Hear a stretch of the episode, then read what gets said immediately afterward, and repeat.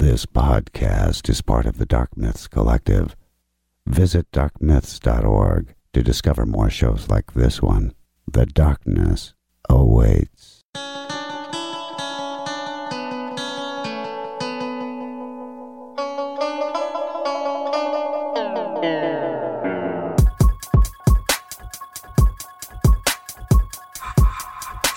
It's about to be a fun ride. Follow along, watch as we slide. Paranormal just hit the lights. Goosebumps all through the night. Mixing just a little bit of twain. That girl sure can't do a thing. Together, hillbillies go insane. Laugh so hard it'll hurt your brain. Podcast you won't ever change. These two here, they got the recipe. Sat on back and listen in to some of our darkest mysteries, eh? Welcome to Hillbilly Horror Stories. And now here's your host, Jerry and Tracy Polly, and their dog Ninja. Greetings, guys and ghouls, and welcome to Hillbilly Horror Stories. Before we start tonight's show, please have a listen to this promo of a podcast that we think is to die for.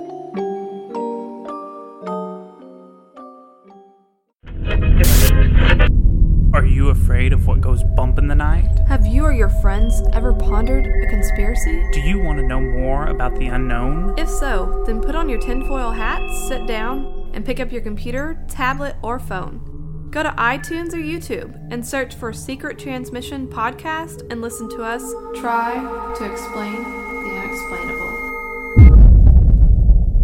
Follow us on Twitter for updates on shows. At Secret Trans Pod, that's S E C R E T T R A N S P O D. Or you can email us suggestions. At secrettransmission at hotmail.com, that's S E C R E T T R A N S M I S S I O N at hotmail.com.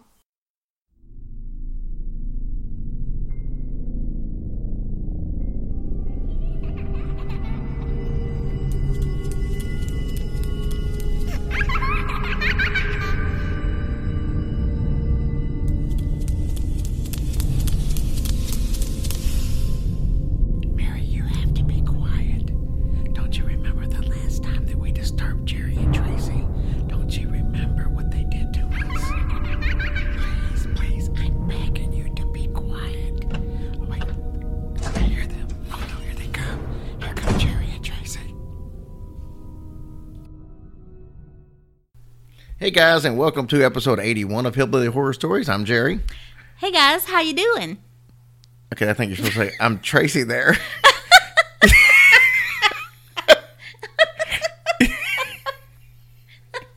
Oh man. All right, let's try that again. I'm Jerry. Oh my god, I'm Tracy. Sorry guys. We have had a really fun weekend. We so- have, we have. But we're also running on fumes because we've had very little sleep, lots of work, and lots of fun. So we actually had um, Jackie Getz and her friend Wendy, and I'm not going to try to pronounce her last name because I'm going to butcher it. But they came down from Wisconsin, so they drove eight hours to hang out with us for a while. don't know. That just blows my mind. and we tried to make the most of it.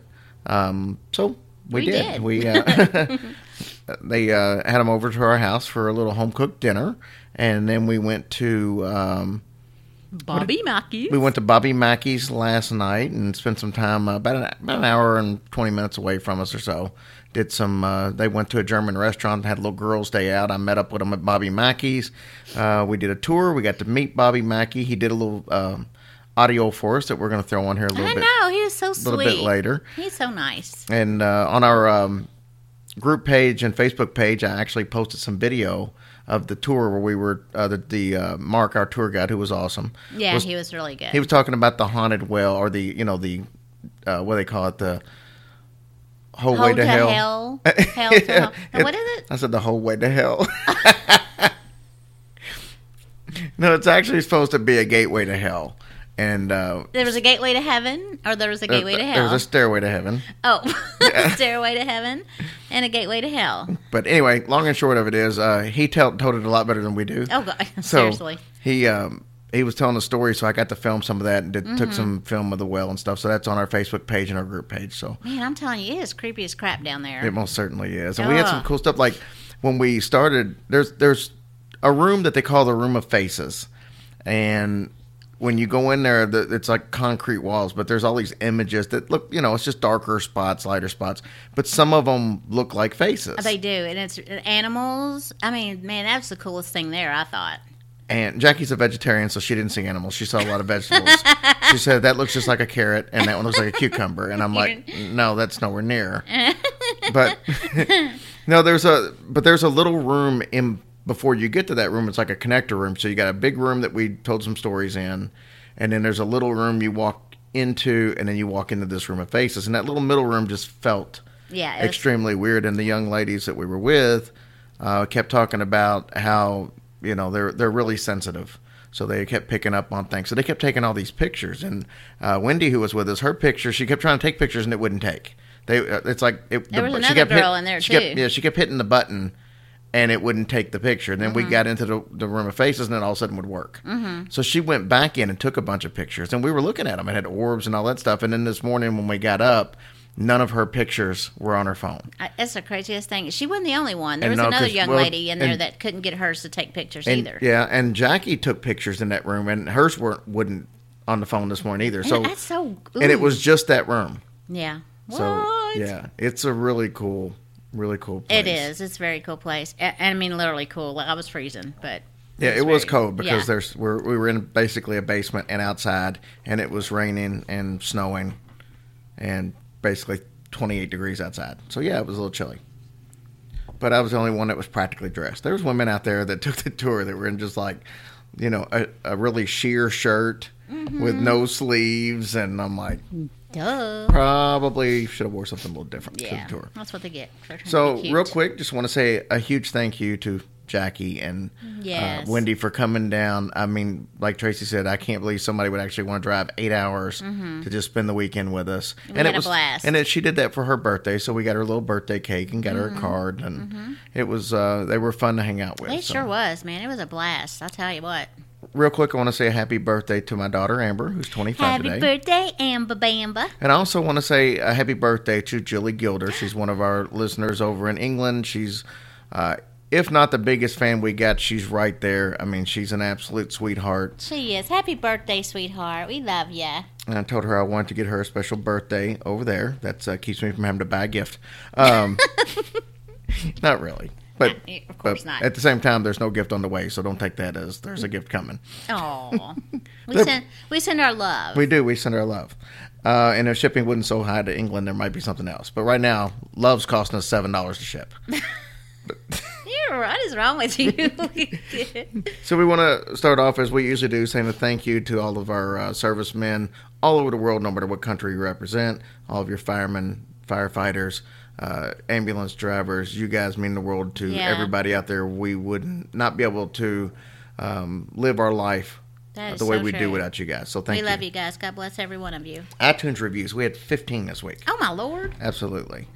So let's jump into them. Sarah Teramy, Lindsay 1989, Smashly 11, Marshalled, DRP 450, Jess and Goobs, Postman rings twice. Thank you for your horrible review and saying Tracy shouldn't be on the show. Sarah without an H, Stephen XM, Smith's Smithy O Height, Mealers, uh, U.S. Rower 75, Joey SP, Amby, and Babbitt 9172. You guys, that is amazing. I just kept looking and I'm like, oh my god, every day we got a new review. Woohoo! Yeah, I'm so excited. Thank you so much. But we also had some new Patreon supporters. Oh yes, thank you guys. We appreciate that keeps too. climbing. Thank you so much for everything you do. Uh, I'm gonna probably butcher their last name, but I'm gonna try. Robin Van Duerson, That sounds right. Teresa Cox, Sarah Hernandez. I like how you think it sounds right when you I- have no clue. I'm looking at it upside down and I think it looks perfect. Thank you guys. You are amazing. And we really appreciate you all so much. Thank you for taking your time and money and all that fun stuff listening to us. So we love you guys. keep spreading the word. Keep the iTunes um, reviews up because that really helps us. Like I said, we completely understand that not everybody can um, donate to the show. Financial times are tough for a lot of people, and um, you know we appreciate those who do. If you can't, if you can at least leave a review, that helps us tremendously. So It sure does. And I love them. Yep. I'm like supposed to be working and I'm actually like reading them. Yeah, and I'm supposed to be working, and I'm actually working. Oh, so. Oh, we'll see. I got a better job than you do. Yes, you do. But somehow or another, we were able to put out a very cool Patreon show that a lot of people have enjoyed. And I don't even remember what it was on now. What was it on? Do you remember? Uh, yes. That's pretty The sad. stupid guy. What stupid guy? The guy that was. Oh yeah, the Moonlight Moon- Murders. Murderers, We did the yeah. Tex Arcana Moonlight Murders. Um, that came out on what Tuesday, Mm-hmm. Thursday? I don't know. It came out the fifteenth, day after Valentine's Day, so it came out Thursday. But I still don't like him. Yeah, he It's was- been a week. I don't like him. and you don't even know for sure who it is. How do you not even know who you like? Well, I don't like none of these people. No, I'm just kidding. But we came up with a couple of cool stories tonight. I, you know, every once in a while, I love to dig into the stories that not everybody knows. Uh, one of these stories is a little more popular than the other, but it's still a vaguely unknown story. And that's the one we're going to start with. It's a little bit shorter story, but I want to start with that one. Okay. Did you have anything you wanted to add Well, before we jump into this? I don't know. Now you caught me on. I'll take that as a no. Oh, also remember that uh, later in the show, we have um, the contest that Hillbilly Horror Show is running. And remember, we played part of it last week. You had to answer the question of what the number one rule of the trailer was. We actually had somebody who's already gotten that right. And uh, the contest is going to Oh, end after people. So yeah, he uh, the gentleman already knew. He answered on Twitter. Oh, cool. So we're going to play that a little bit later, and then you can you're going to play it in full, so you'll actually have the answer, Mm-hmm. and then all you got to do is respond on Twitter. Uh, I will retweet it and send it over to the guys at Hillbilly Horror Show. They're going to pick a winner, and that winner will get Bo from Hillbilly Horror Show. You've heard him call in a bunch of times. You will get him to actually do your personal voice message. That's so when awesome. somebody calls in and gets your voicemail, they will get Bo doing a personalized message for you. So that'd be pretty cool. that's going to be very cool. We also have Jackie did a little sit in with us. Absolutely. Ja- And- Jackie and Wendy, when they came in, we sat them down and actually talked a little bit. Wendy shared some of her paranormal stories, Mm-hmm. and we had some fun uh, since we had them in person. Jackie's been on the uh, uh, the personal stories episodes that we Mm-hmm. do for Patreon, so she's actually been on there twice. So it was kind of cool to sit down and, and um, talk to both of them and have a little fun. And we're going to put that at the end of the episode, so you can kind of tune in and just have some fun with us. Yeah. It'd be like you was right here. so before we uh, jump into this story, I wanted to play that little clip from Bobby Mackey real quick. Okay. Hey guys, it's Jerry with Hillbilly Horror Stories, and I'm actually sitting with a legend in the paranormal world, Mr. Bobby Mackey, who is the owner of uh, Bobby Mackey's Music World, the most haunted nightclub in the United States. Bobby, can you say a big hi to all the fans out there that, that absolutely love you in Hillbilly Horrorland? Hey folks, I'm Bobby Mackey here in Wilder, Kentucky, and uh, we want to send out a, a big hello to all of our paranormal fans out there. So how cool was he? Hey, I'll tell you what, he's a real gentleman. He's fun to watch on stage. I think his voice is still amazing. I mean, this guy's like 70 years old. Yeah, and it's just a really fun time, and it's really cool because he has all his uh, guys that's played with him for years and years still with him, which is amazing. And he was just really kind and very excited to do that for us, and I think that was really amazing. He was. There's a couple of guys in the band that I think may be deceased and nobody's told them. I'm just saying. They're kind of. There's a couple of them that look They're- like that rigor mortis has set in maybe at least a year ago. Now, won't you feel bad? What if he listened to our show and you said that? I think we're okay. Oh, you did? I don't think he's going to be listening. No. But no, But they're, no, they were very they're, nice, They're all though. super nice. I'm just saying that you know you probably shouldn't be playing bass when you're 137 years old. That's all I'm saying. Stop it. They're not that old. They rocked out just like the young guys did. All right, so let's get started on this first story. I'm not going to tell you what the story is. I'm going to tell you the story, but I'm not going to tell you what it's about. We'll get to it because it's it'll be better that way. So we're going to start off. This story is in Huntsville, Alabama. So three Alabama stories in a row. Oh, yeah, that's right. Huntsville, Alabama. There's a cemetery called the Maple Hill Cemetery. We're going to talk about the cemetery, get into that a little bit, but the cemetery is not the focal point of the story, believe it or not. So here's some some a little bit of the background on Maple Hill in uh, Alabama. It's the largest cemetery in Alabama. First of all, there's over eight eighty thousand. No. Burials there. How is that possible? I just said it was the largest one in Alabama. I know, but that's a lot of daggone people. Well, they're probably stacking them on top of each other. Oh. I don't know why you wouldn't. Well, I sense mean, in- you. I guess you have to. That just sounds like There's no sense in going six feet down all the time. That's just crazy talk. that sounds like a lot. I don't know why they go six feet down anyway. That seems deep. Well, If you went out like with a spoon and stuff and was digging in the backyard, what's the most you're going to dig? A foot? okay. Well, nobody's going to dig with a spoon. I mean, unless you're four years old. Well, I mean that's kind of what I was thinking. I wasn't talking about adults running out there with spoons. I was. I'm just saying. Well, kids come to the cemetery. Maybe they're just sitting around bored or something and Yeah. start digging up stuff with spoons. I, I don't know what goes on in cemeteries. You need to with try kids. to come up with something better because that is not working for me. Anyways, At um, all. I just think six feet's a little too deep. I think they could probably go four Well, foot I'm deep. sure they do it because of maybe flooding or something. Maybe, you know what I'm saying? Maybe if it's as deep. What we needed to do was get a funeral director on the phone. Oh. But we didn't do that. Lyle, Does he know? No, probably not. Oh. He may though. Anyways, so the original cemetery was actually uh, sold to the city uh, from a guy named Leroy Pope in 1822. So he had, he owned that plot of land and he sold it to him, and it's must have been used as a cemetery before that because he sold it to him in 1822. But the oldest uh, burial there actually goes back to 1820. It was an infant by the name of Mary Frances Atwood. Aw. So it was two years before that. So somebody there, at least that person was buried on there before that. Yeah. It was later actually expanded and included the Pope family private cemetery that they had. So he must have sold them some more land, or at least some of the popes did. And most of the new burials at this time were actually Confederate and Union soldiers from the Civil War. So over the years, the cemetery actually grew bigger by them purchasing surrounding land uh-huh. around it.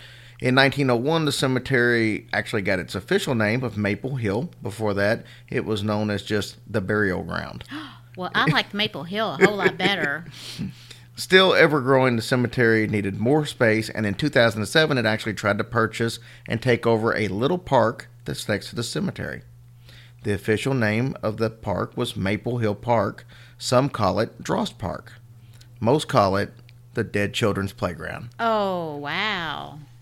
That's that- not inviting. Is the focus of our story Oh, the playground is? Yeah. Oh, man. I can't wait. so the city actually um, removed all the swings and the slides that were there, and the locals threw a big fit. They Well, didn't mean, like I'm it. They they loved their dead children's playground. And we'll get into more why, a little bit why. But the outlash was actually so much that the city replaced the playground equipment with brand new equipment. So they went from we're going to take over the park and take all the stuff to they replaced it and made it nicer and put brand new equipment in there. Now, Hmm. what? That's confusing.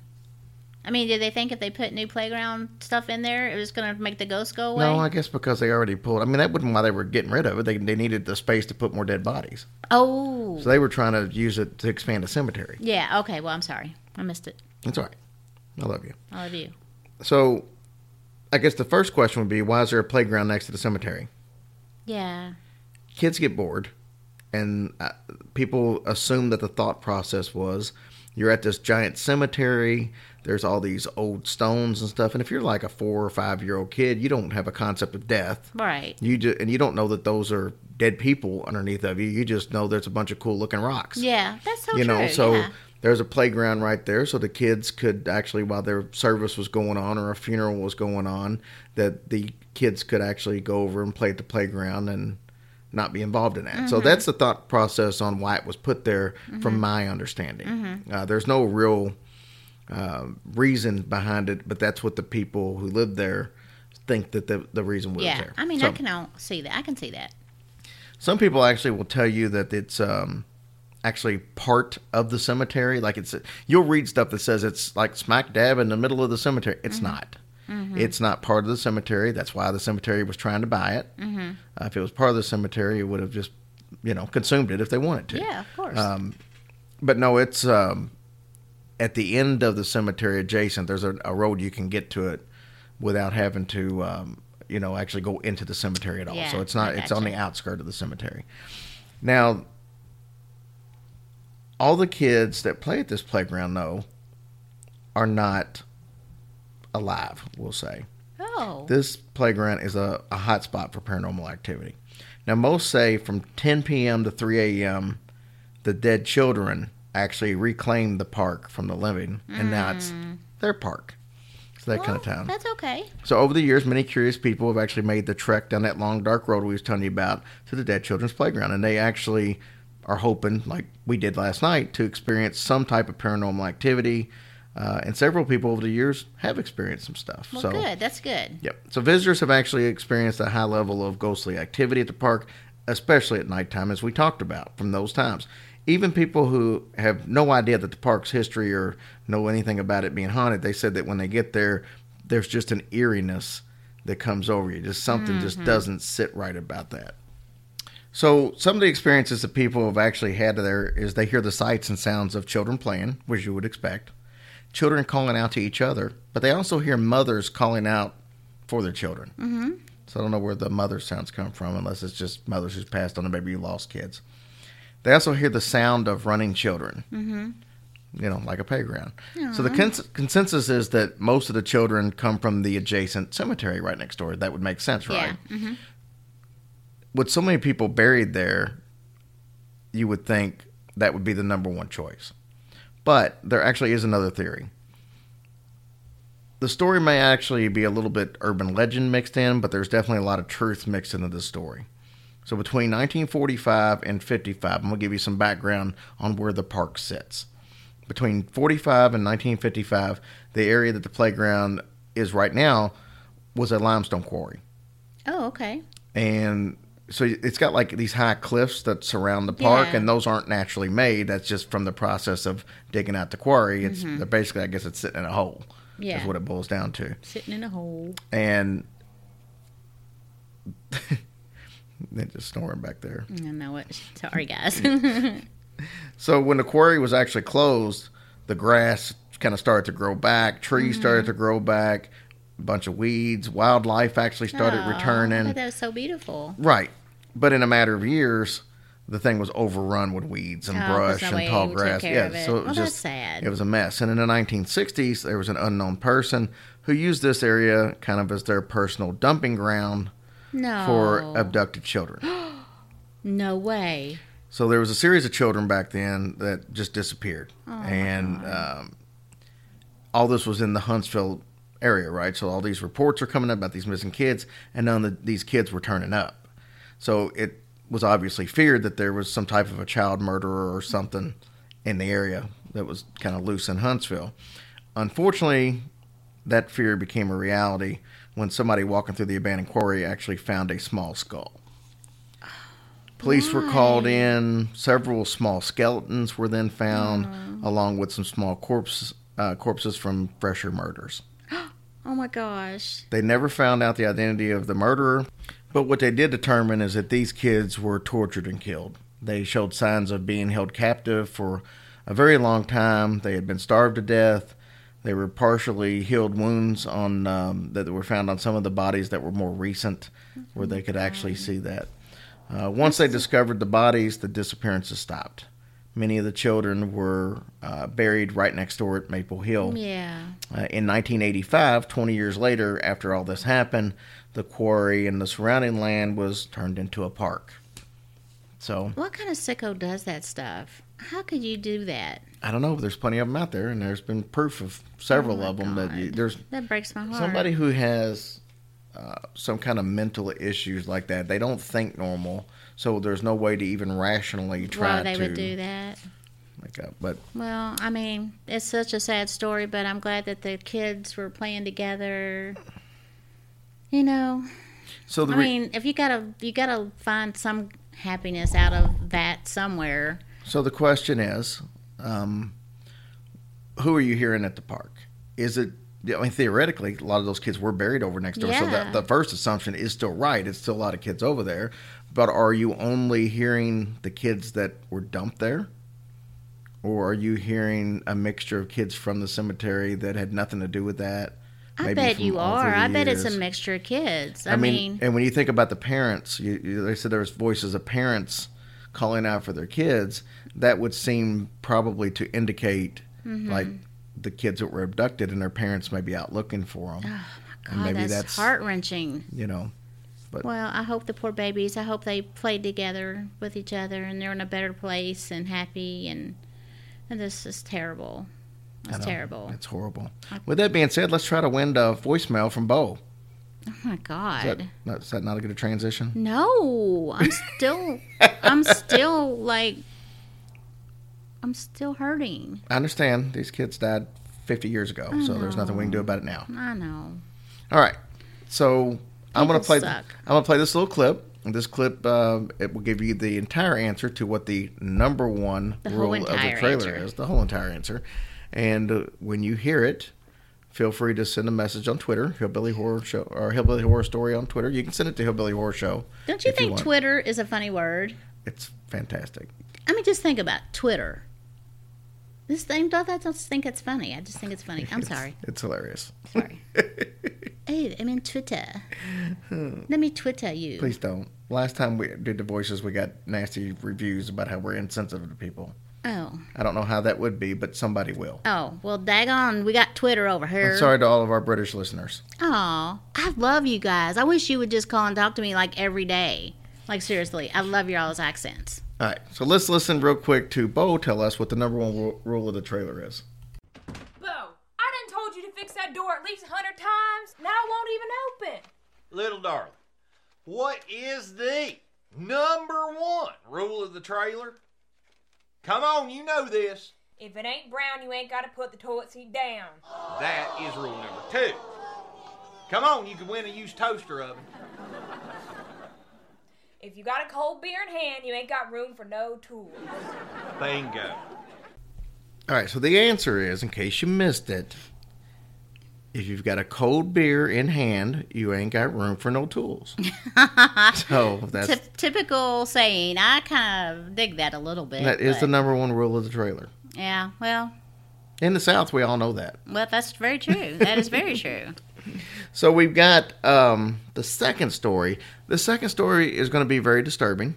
Oh man. I know we get a lot of that recently, but uh, it's it's like I said, it's it's a story I've just recently come accustomed to. So it's not the most popular story uh, out there, but I found it very fascinating. And then, as usual, I dug a little bit deeper, and we're going to tell you the story that's out there, and then I'm going to tell you um, some discrepancies that have just recently come about Okay. in this.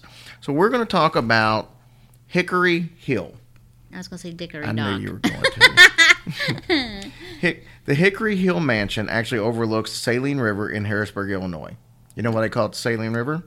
Because it's salty. It absolutely there's salt mines all through there, so it probably is. Uh, but I know there's salt mines all around there, so Yeah. I'm sure that's where they got the name. Oh, cool. So the uh, Hickory Hill Mansion was actually built in 1834, but it took all the way to 1838 to get it completely built. It sits on top of Hickory Hill, thus the name. And Hickory Hill in Harrisburg, uh, Illinois, is actually at the very bottom tip, southernmost bottom tip of uh, Illinois, near the town of Equality, which will be very ironic considering how the story goes. Hickory Hill was designed to be the dream home of John Crenshaw. Okay? John Crenshaw. Who's that? the guy that built this mansion. So his wife, Senya Taylor, and their five kids were also living in this house. Why isn't her name Crenshaw? I think Senya Taylor was her first and middle name. Oh, okay. I'm assuming it was Crenshaw since I, since I said his wife. I know, but you didn't say that. Well, maybe she was just a liberal and decided that she was going to do her own thing and didn't want to take his last name. Oh, there you go. Oh, and I forgot to tell you that this house was built with an evil purpose in mind. What the heck? Well, he wanted to house illegal slaves and establish a breeding program. Okay, well that's not cool. No, and uh, slavey slaves were illegal in Illinois at the time. This was not a state where that was legal even at that time. Mm-hmm. Well, for- it should have been illegal everywhere from the beginning of this earth. Agreed. Not the point of the story, though. I know. And the problem, obviously, was you know this is during a time where you had freed slaves. This was Mm-hmm. this was after the um, the time, but you had the Underground Railroad, as we know, to where people were actually hiding slaves and Mm-hmm. and uh, getting them to up north where they could be free. And that's kind of what Illinois was one of those places where there were no slaves, so that would have been a place where people would have went. But he actually established like a reverse underground railroad, and that's what we're going to get into. So the house itself was actually beautiful. It was a pseudo Greek uh, revival style house, which uh, you know what that is. Mm-mm. No, no. I expect you to learn more about your architecture before you step I into the next I need podcast. to seriously. So it, it just, I'll tell you, I'll describe it to you and you'll have an idea. Okay. The upper and lower, it had upper and lower verandas. Uh, you know what a veranda is, like the big roof that goes Yeah. all the way around. Yeah. So it had upper and lower verandas with huge white columns. Oh, so the first floor had columns and the second floor had columns. Mhm. So pretty cool. The first two floors actually had six rooms each, and that's where the Crenshaws enjoyed their luxurious life. Okay. They had a lot of money. They were actually looked at as model citizens in the community. Uh, the third floor, on the other hand, is the attic, and it had 12 tiny little rooms, not much bigger than horse stalls. Oh wow. It had thickened walls. It had a hall with two whipping posts. Um, some people actually call this the Crenshaw Mansion. Some people called it Hickory Hills, but most people know it as the Old Slave House. Hmm. The I want to talk a little more about upstairs. So we had said they had the little, like the 12 Mhm. rooms. Now, eventually, at one point in time, there were these were even smaller. So, like what they had found later was what it is now, but there was proof that they had actually taken out some of the walls, so there probably was even less room. Wow. I just had there. them in there. Yeah, I mean there was there was absolutely no light except for at the at one at, at the two ends Yeah, I was gonna say. at the two ends of uh, of the place there was Windows. windows. So that was the only light that came in there. And then it was like hot in there all the time, so there was no circulation. I mean, you can imagine how hot an attic is anyway. You're Oh, on the God, third floor, yes. and then you've got two windows open. That was the only way that you could get air in there, and so that's the kind of conditions they lived in. And we're going to get into that a little more. Uh, John, let's talk about John Crenshaw first, so you can get a little idea of who we're dealing with. John Crenshaw actually got his start running a salt refinery that his dad started. Mm-hmm. His dad actually died when John was a teenager, and by 1834, he was a very rich man. He now had, you know, some money to invest, and he was able to lease several salt mines from the uh, the government. And he applied at that time to be an authorized person to lease slaves from the from their owners. I know this isn't going to make a lot of sense, but at this time there was actually uh, an established law that was uh, back in Illinois from 1817. Mm-hmm. And the reason that the law was put in place is because there was a lot of um, there was a lot of employers that had trouble getting people. There just wasn't enough people for the workforce. Mhm. So this law enabled them to contact people from other states that were able to legally own slaves at the time, and they were able to pay the owners for the use of their slaves. Mm-hmm. So, but you had to, you know, this, like I said, this was 19, 1834. That law had been on the books for 17 years, and by this time was probably outdated. Yeah. But because the salt mines were, it was very hard to get workers, they were able to use that. So he got authorized, and he was able to contact slave owners and basically pay them for the use of their slaves. So that's what we had here. I wonder what his daddy thought about that. Well, his dad was dead. I Remember, we mean, what that. he would. I know that, Oh. but I'm saying what no he idea. would think of that. I have no Mm. idea. But John Crenshaw, being the ever cunning businessman, as at least he thought he was, he thought, why spend money on leasing slaves when you could just kidnap freed blacks that were already in, in Illinois? Mm. Mm. Better yet, why not just breed your own slaves and sell them in the South for big money? What a jerk. and that's what he did. With this thought process, he had a uh, a carriage was actually built to enter directly into his mansion. So he built a place where carriages could pull up, according to the story, and unload slaves straight into the house without anybody ever seeing it. So the carriage, instead of just stopping outside like most, would actually go into the house. Oh wow. So you could drive straight into it. Okay, but no, people must have thought that was weird. Well, I mean, he's up on a hill. How many people well, were seeing his I house? I guess that's true. So that's what he had done. By, by 1838, the house was actually finished. The carriage full of kidnapped victims could be actually driven straight into the mansion and secretly taken up the back stairway straight to the infamous third floor. So this floor um, was a place of imprisonment, suffering, rape, birth, and death. Mm. It's said that at least 300 babies were produced Oh from one stud slave alone. What is he, the sperminator? Nice. nice. Thank you. That's ridiculous. Well, and keep in mind, because when I originally read this, I thought that just, you know, how in the world are all these babies being born there? And there's only 12 places. To Yeah. be, but that's not really what it was. And let me read the rest of this, and you'll see the conclusion I came to. But the pregnant slaves or women who already had kids brought a higher price in the slave states. Oh. So the reality of it was he could have 12 women in there and he could have this guy impregnate all of them, which could literally happen over a week period. Or in my case, several years.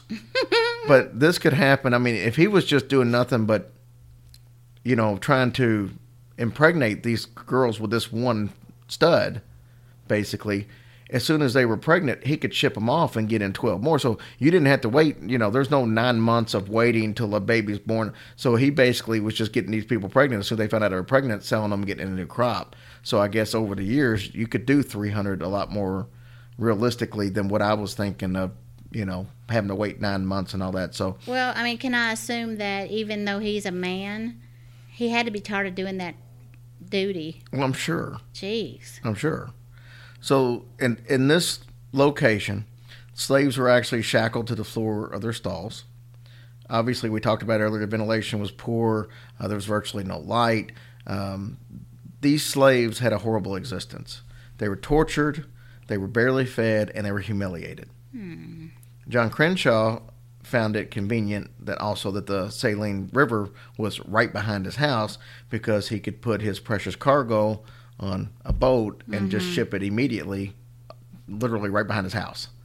So there there was really not a lot. Keep in mind what he was doing was illegal. Mm-hmm. So he was taking every precaution, according to the story, to make sure that all this stuff stayed hidden. In 1842, John was actually arrested for selling a family of freed blacks into slavery. It was a woman and her uh, four kids, Mm-hmm. And the family supposedly owed him some kind of services, couldn't pay him back, so he just decided, I'll just sell them.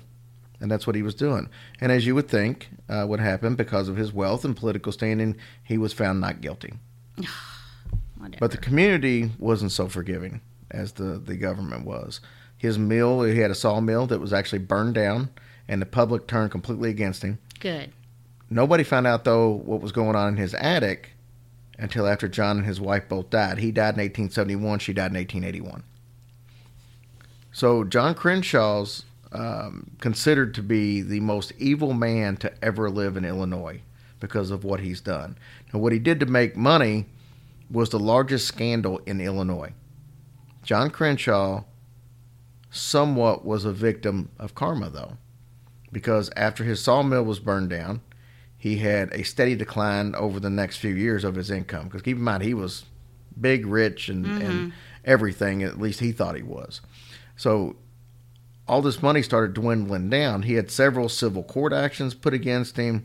Uh, the salt mines were actually found in Virginia and Ohio, and they actually were better salt than what they had in Ohio. So nobody was buying the salt from Ohio, which is where he had had most of his money invested. And on a humorous note, he was actually attacked by one of his slaves and lost a leg due to his actions. Good for him. Lose That's- both legs. I said on a humorous note. It was as humorous as the leg bone. ah. I thought it was funny. Anyway, the story goes. sorry, I was slow. The story goes that he was beating a woman out in the fields, and uh, an angry slave grabbed an axe and chopped his leg off. Ha ha. That's what I say. So after most of, after that, most of the slaves were actually just sold off. So I Mhm. guess he was like, I can't afford to be losing limbs. I need to get rid of all these slaves. Yeah. During the Civil War, he actually sold Hickory Hill and moved to a farmhouse closer to Equality. He continued farming, but also got into lumber, railroads, and banks. He died December 4th, 1871, and was buried in the Hickory Hill Cemetery. It's unclear if he rests in peace, but many of the former hostages that he actually have obviously do not rest in peace. Yeah, I'm sure not. I wonder what he died from. I don't know. I think his heart stopped. It's my guess. That's always your guess. Right. Well, that's usually right. In 1906, Hickory Hill was actually purchased by the Sisk family from a descendant of John Crenshaw. So I guess Crenshaw's family had it for a while. They sold it to the Sisk, and the Sisk actually owned it for it seemed like forever up Mhm. until like the late 90s. We'll get into the actual time here in a little bit.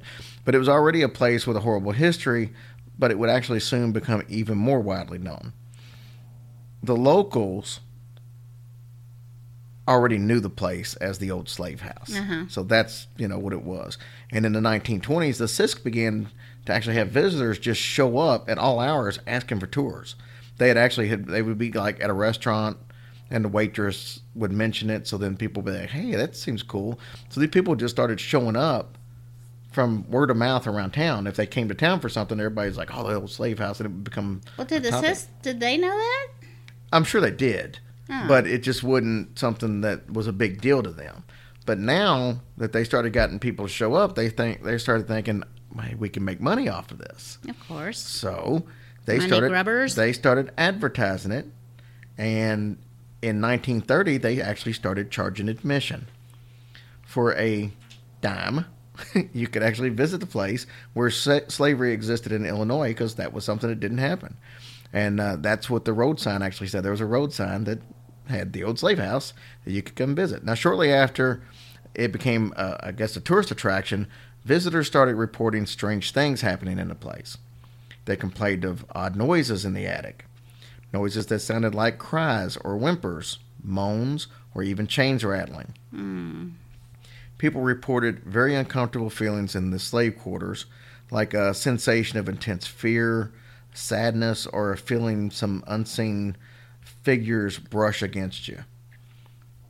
Now, there were also reports of cold chills, uh, being touched by an invisible hand, and a woman in white.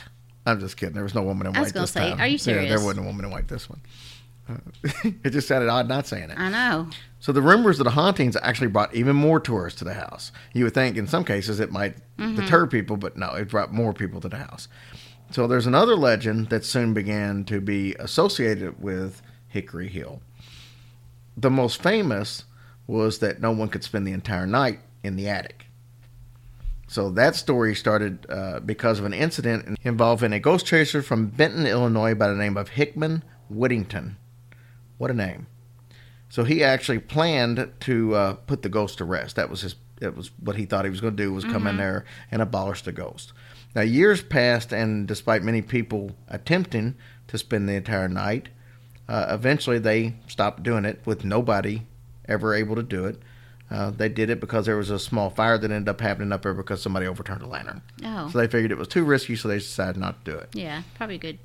Good choice. Now he did. The Sisk, Mr. Sisk did actually rent it out one last time in 1978, and he allowed a reporter from the Harrisburg to actually come in by the name of David Rogers and spend the night in the attic as a Halloween stunt. Now he managed to beat approximately 150 previous challengers and become the first person to ever spend the entire night in Oh. over a century in the slave quarters. Oh wow, good for him. Now, Rogers admits that he felt very queasy, and he said that uh, from the minute he walked in the house, he just Mhm. felt very uneasy. And he said that his experience in the attic was anything but mundane. He said he heard many sounds that he couldn't identify, and he also discovered uh, a bunch of voices and stuff on some recordings that he took that he didn't hear at the time, but when he went back and played the recordings, he could he could hear them. Oh, that's a nice surprise. Yeah. So so stories from basically visitors and curiosity seekers have been told over the years. The old slave house has been a frequent stopping point for paranormal investigators, psychic investigators, and just about anybody interested in the supernatural. In 1996, Hickory uh, was actually closed down due to the uh, declining health of Mr. and Miss Sisk. In 1999, it was purchased by the state, and there are plans to make it a historic sti- site. They were actually so they wanted to actually make it into a museum, Mhm. but because of the fact that um, there's museums closing down all over the place, and it was going to take about seven million dollars to Oh, turn it into a museum, they just can't really Right. justify spending that kind of money when there's museums shutting down that don't have the money. Right. Well, open a new one. But let's talk a little more about the hauntings because that's what most people seem to be interested in. So, because of the cruelty and the great suffering that actually went on in the attic, uh, there are many angry spirits that live there. Oh. God, I'm sure. and they're not too fond of living people apparently either. So they supposedly keep a close eye on the people who lived on the first and second floors, and they do their best to chase the living out of the attic any chance that they can. Mhm. Obviously, the, the case of 150 people not being able to spend the night Yeah. tells you that. And we're going to have some cool stories about some of those events. But during the day, tourists have uh, actually felt a growing chill as they're climbing the steps to get to the attic. And then in 1966, this is like my favorite story on here.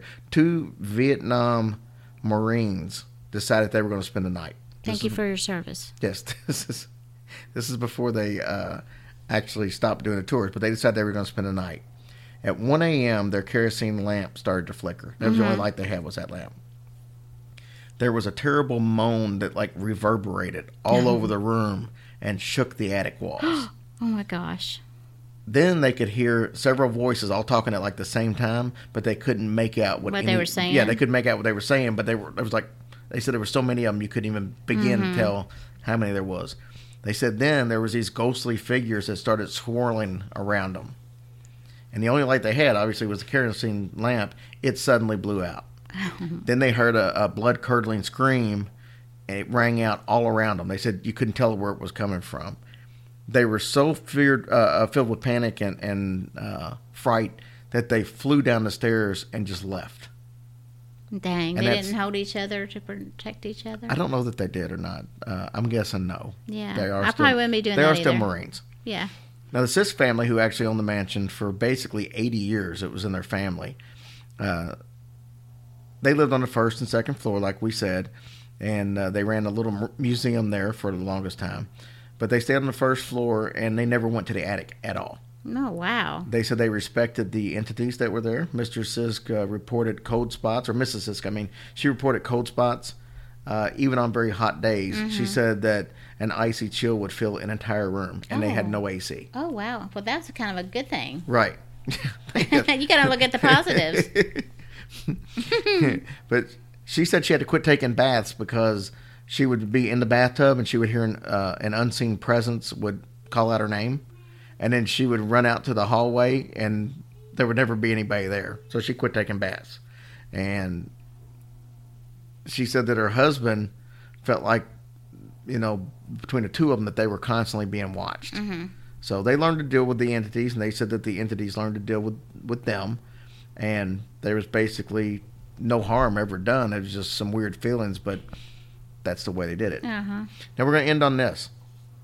We talked about um, Hickman Whittington. He was, you know, a little earlier on there. He was the guy that was going to come in there and chase Yes. them out. Uh huh. He was an exorcist, or at least he claimed to be. He went to the attic to chase off the entities, and after a short time, he ran from the mansion and died of fright a few hours later. What? Can you die of fright? Yeah, you can die of fright. Oh wow. There's like I read something like there's like ten people who die of fright every year in the United States. Oh my gosh. So is it possible that what he saw was the same thing that the Marines saw? Yeah. I don't know, man. That's that's pretty wicked. Now I told you I was going to tell you um, some other aspects of the story. I'm not going to get into a ton of details on this, but they're wanting to turn this into a museum. Now, if you're going to use a, if it's something's going to be a museum and a historic site, they want to make sure that the facts are the facts. Mhm. So they've went back and they've hired some people from Southern Illinois University. Uh, you got a gentleman by the name of um, uh, Mr. Wagner, who is, I guess, a professor, archaeologist, and all this stuff. And uh, he's been in there doing an archaeological dig, and they've uncovered stuff like their outhouse and all this Oh, stuff. that would be cool to yeah, well, they're stuff. talking about like their outhouse. Like this guy took his outhouse seriously. Like it was a block. Most people had just a hole in the ground, more or less. And you know, this guy had a block foundation around it. He had a mirror hanging on the wall, and so he he was pretty top notch. But what we're finding out is we know for a fact through the history through this guy that he definitely owned owned slaves. We know for a fact that he sold slaves and he had many different court appearances over this. So he was still a jerk. There's no way of fans about this. But he seems to think from what they're uncovering that the slave quarters upstairs maybe wasn't a slave quarters. He doesn't have any sign. He said the the carriage we talked about the, the carriage being built to be able to go inside the Mhm. house. He said that's not the case.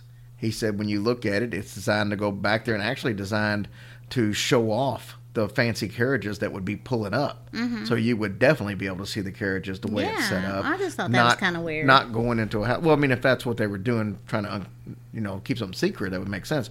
But he says that's not the way it was set up from what he's seeing. He's also saying that, uh, like we said out in the hallway, there was two whipping posts. But he says, like one of the things that's on display that says it's a whipping post isn't a whipping post. He said it's actually like a, a tool that you would make shingles with that's laying on its side.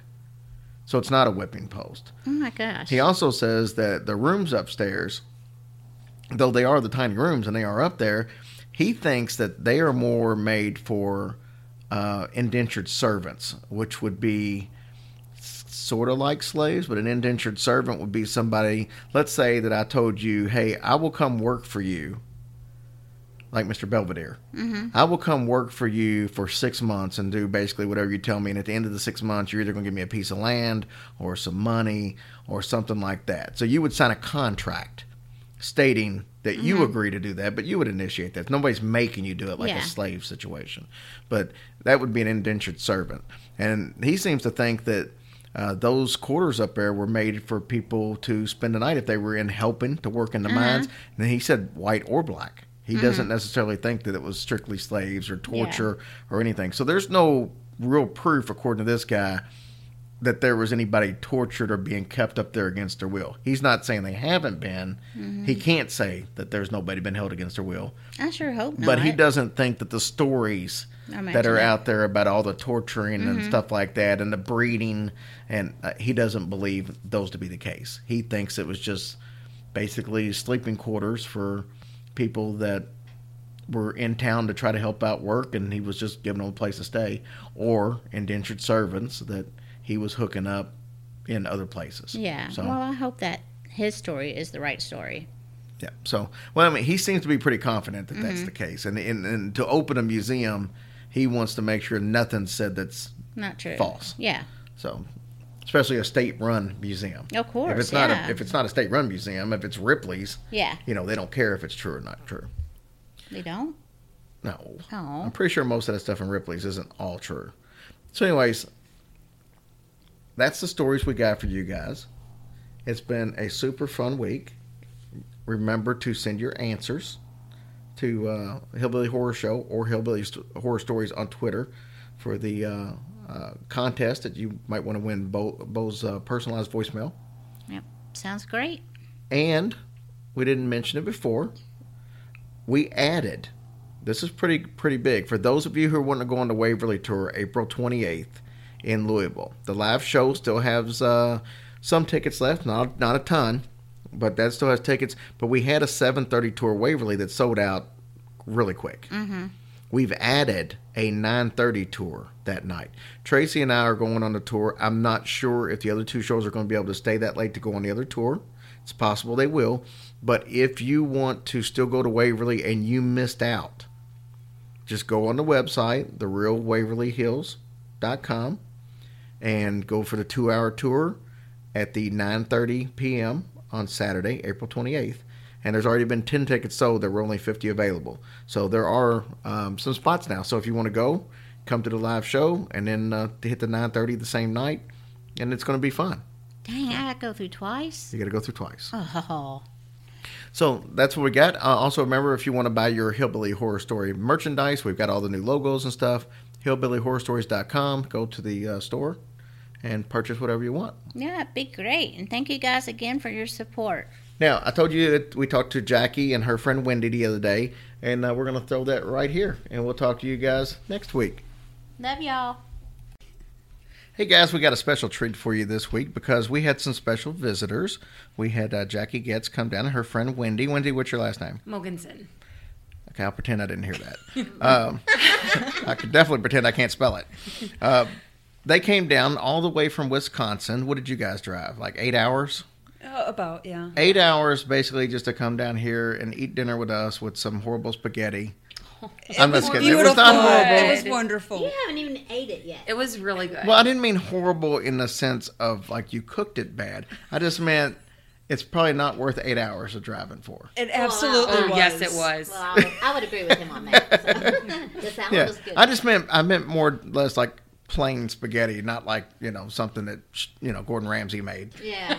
So But we do appreciate it, and we're so excited you guys are here. so excited to be too, here. yeah. Yes, it's awesome. and tomorrow they're spending the night, and tomorrow we're going to go to Bobby Mackey's. Now, originally we did this because Jackie was not going to be able to come to the Waverly because the Waverly tour was sold out. And so she said, Hey, it's my birthday weekend. Let's set up a time and can we come down there? And uh, we said, hey, Let's do it. Let's have some fun. So, Jackie, happy birthday. Happy Thank birthday. you. Thank you. Uh, Jackie appropriately came dressed, and, and, and that's why we drank shirt. Which that's fine because we love those girls. That's fine. I like to go shopping at Home Depot wearing a Lowe's shirt. So it's basically the same thing. But no, we, we love Christine and them. So that's Yeah, uh, we sure do. Like as we've said a thousand times. There's no competition in the podcast world. We're all one big happy family. We are. Isn't that great? Absolutely. That's so wonderful. So Jackie, tell us a little bit about what you expect or hope to happen tomorrow night at Bobby Mackey's because you've never been there before. Um, I'm excited just to, for one, being hanging out with you guys and just having fun. Um, it'd be you. pretty damn cool if we saw saw something or something freaky like touched us or Ooh. I'm all Found about a something freaky touching me. yeah, I bet. I think that was a hint towards you guys. So. oh, okay. whatever whatever it takes. I don't care. I'm easy. you know, well, you know, some some people say, you know, they talk about the bar, raising the bar. My bar is like on the ground. Can, I can just step right over top of it. I don't have I don't have much of a bar, except in wives. In wives, I have an extremely high bar. No, nice save there, babe. nice save. So, Wendy, you were um, telling us a little story earlier. You've had you said you are a magnet for what was it? Um, ghosts and even evil spirits.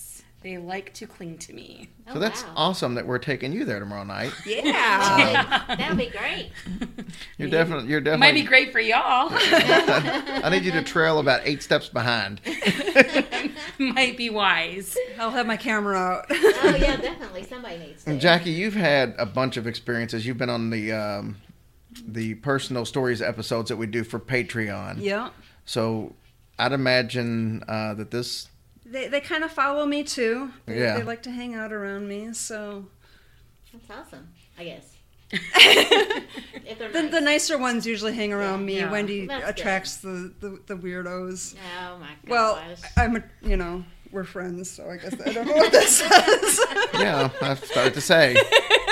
So have uh, Christine and Em invited you to, to their house for spaghetti? Just out No, curiosity? I'm Okay. waiting. I just wanted to, you know, I I'm just wanted to clarify that. of course, they're out in California, so weather sure is a lot nicer. I'm sure. Yeah, I true. wish. I wish we were out there. I know. I was telling her it was 70 degrees yesterday. That's insane. Yeah, it was. It was like spring out here yeah, yesterday. that quick it just changed. we, we brought it down from Wisconsin. I'm really Sorry. We're sharing our weather. Yeah. That's all right. That's great. A bunch of cold weather and cheese. That's what we needed. yeah. We didn't get no cheese. Sorry. Oh, We dang forgot. We failed. We are cheese. It. well, we'll take it. Hey, you were telling us a story about a closet earlier. Oh my goodness, yes, I do not like closets or open doors, open cabinets, um, because there's evil lurking all around. But when I was, I think I was 11 or 12, and I was at a friend's house, and we were just, we were young kids, we were just messing around telling ghost stories, and everyone else had fallen asleep. And my friend's closet door never did shut. Um, it was a, there was a door, but it never would shut, and they were all sleeping. All of a sudden, I saw red glowing eyes telling me, "Get out of my house!" So I'm like, freaking out and crying and screaming, waking all the other girls up, and they like think I'm crazy. They turn the lights on, and and it, obviously there's nothing there when they turn the lights on, but there was something there. Oh my gosh, I would have freaked out. And I said I want to call my mom, and they're like, no, it's like one in the morning. We're not calling home. You girls need to go back to bed. Like the parents are yelling at me, and I'm like, I just want to go home. And then you were like, see, you demon, go get them. Yeah. Go get, Get those, those girls. let me go. Yeah. What better time to make a sacrifice? Sacrifice. Well, ladies, we just want to say thank you for coming down. It's fun. This is uh, the first time we've been able to interact with listeners that aren't just like people in our family. Aw. So Do you have a story? Did you have a story? I, I could tell a story. It didn't really happen to me, but I was around when it happened. Okay. Um, well, let's hear one of your stories. My my grandfather passed away he, in a pretty violent car accident Oh when I was gosh. like seven, and that summer we were going on a family vacation. I guess I got super sick from hay fever, and we came back, and we stayed at my my grandparents' house. My grandma was gone, so it was just us in the house.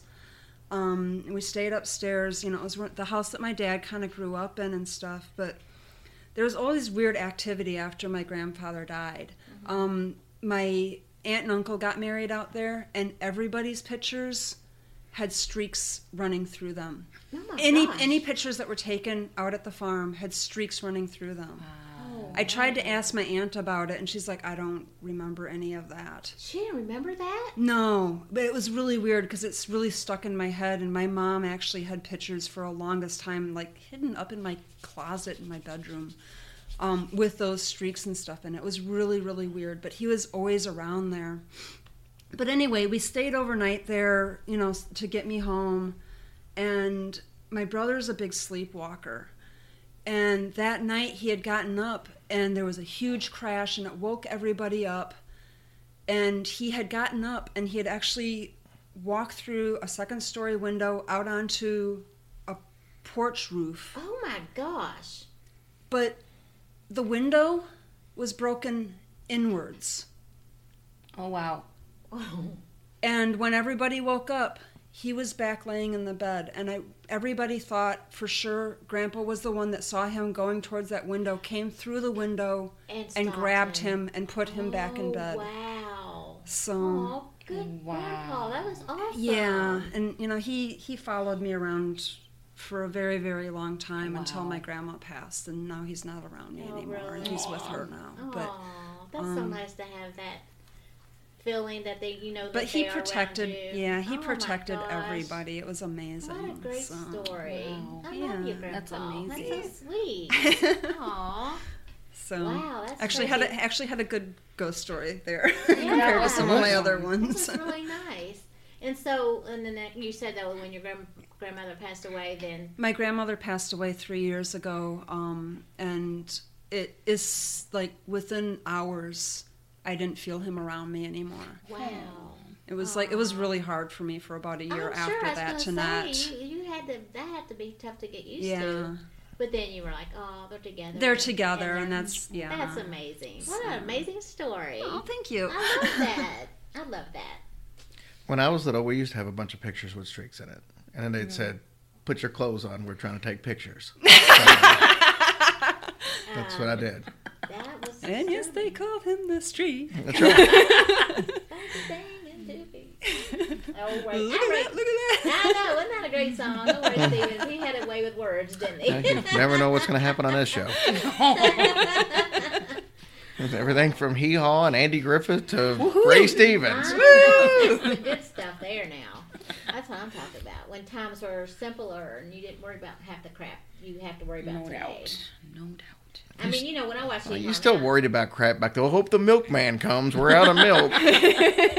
You know when babies are running around naked all the time. Nowadays, you see a baby naked and everyone wants to call CPS on ya. You're exactly You know, I never right. understood it. We went. I remember when Kristen had her babies, and we go to the hospital, and they got all these naked pictures of babies all over the wall, and that's mm-hmm. art. But in, if it's in my house, somebody's Then, calling then the it's police. pedophile. And then you're a pedophile.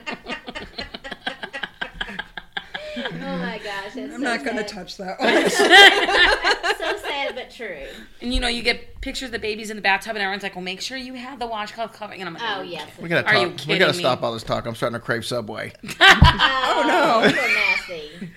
All right, guys. Thank you. We'll see you soon. All right, bye. Bye. They sure are so much fun to deal with. I'm so glad they came down. Thank you guys so much.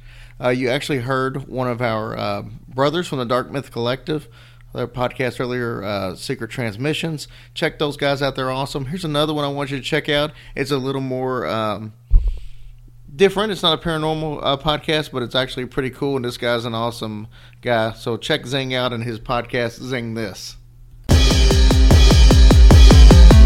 Are you a fan of movies? Or comics? Or video games? Or just anything else nerdy? Well, you should check out the Zing Zing, This This podcast. And that's spelled Z E N G. this. And you can find us every Monday. And we have nerdy topics from comic book reviews to in depth analysis of iconic nerdy movies, as well as video game discussions. Mm-hmm. Where's some of the best places to find us, Allie? Well, Podbean, of course. You can also find us on iTunes, Stitcher, Google Play, Anywhere else you listen to your podcast. podcast. Yeah. So check us out. Once again, that is Zing Zing This. this.